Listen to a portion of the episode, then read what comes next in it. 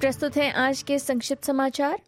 चार साल पहले सामने आई घटना के बाद स्वदेशी किशोरी कुमानजाई वॉकर की गोली लगने से हुई मौत पर नॉर्दर्न टेरिटरी की लंबे समय से चल रही कॉर्नियल जाँच समाप्त होती दिखाई दे रही है।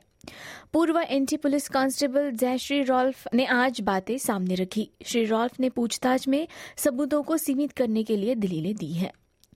पैसिफिक आइलैंड नेशंस के लिए निर्विरोध चुने जाने के बाद तुवालू ने फेलेटिटियो को अपना नया प्रधानमंत्री घोषित किया है। उन्हें 16 सांसदों का सर्वसम्मति से समर्थन मिला। न्यू साउथ वेल्स के प्रीमियर क्रिस मिन्स कहते हैं कि एलजीबीटी आईक्यू प्लस घृणा अपराधों की विशेष जाँच आयोग के संबंध में काम पूरा नहीं हुआ है। ये राज्य के पुलिस आयुक्त कैरन वेब द्वारा 1970 और 2010 के बीच घृणा अपराधों की निष्पक्ष जाँच नहीं करने के लिए पीड़ितों और परिवारों से माफ़ी मांगने के बाद आया है। न्यू साउथ वेल्स के 275 मिलियन डॉलर के हरित विनिर्माण कोष से अनुदान परमाणु परियोजनाओं की ओर नहीं जाएगा। राज्य का कहना है कि प्रौद्योगिकी शुद्ध शून्य उत्सर्जन तक पहुँचने की उसकी योजना का हिस्सा नहीं है।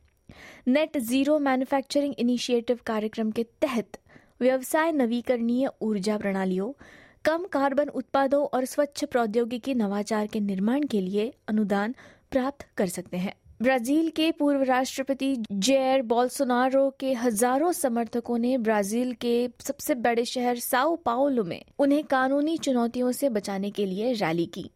पूर्व राष्ट्रपति इस महीने की शुरुआत में कथित तख्ता पलट की कोशिश की जाँच कर रही पुलिस की छापेमारी में निशाना बनने के बाद ये रैली बुलाई थी। अब खबर भारत से। वाराणसी की ज्ञान व्यापी स्थित व्यास जी के तहखाने में पूजा की अनुमति पर रोक के मामले में इलाहाबाद हाईकोर्ट ने मुस्लिम पक्ष की याचिकाएँ खारिज कर दी। व्यास जी तहखाने में पूजा जारी रहेगी। बता दें कि 31 जनवरी को हिंदू पक्ष को वाराणसी की जिला कोर्ट ने ज्ञान व्यापी के व्यास तहखाने में पूजा की अनुमति दी थी, जिसके बाद वाराणसी कोर्ट के आदेश को मुस्लिम पक्ष की तरफ़ से अंजुमन इंतजामिया मस्जिद कमेटी ने इलाहाबाद हाईकोर्ट में चुनौती दी थी।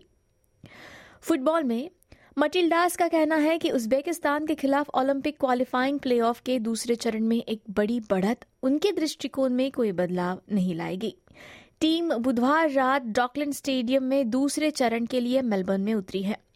ऑस्ट्रेलिया ने शनिवार रात ताशकंद में पहला चरण तीन शून्य से जीता, जिससे वे दो चरणों में जीत हासिल करने और ओलंपिक में आगे बढ़ने के लिए प्रबल दावेदार बन गए हैं। इसी के साथ आज के संक्षिप्त समाचार समाप्त होते हैं। धन्यवाद।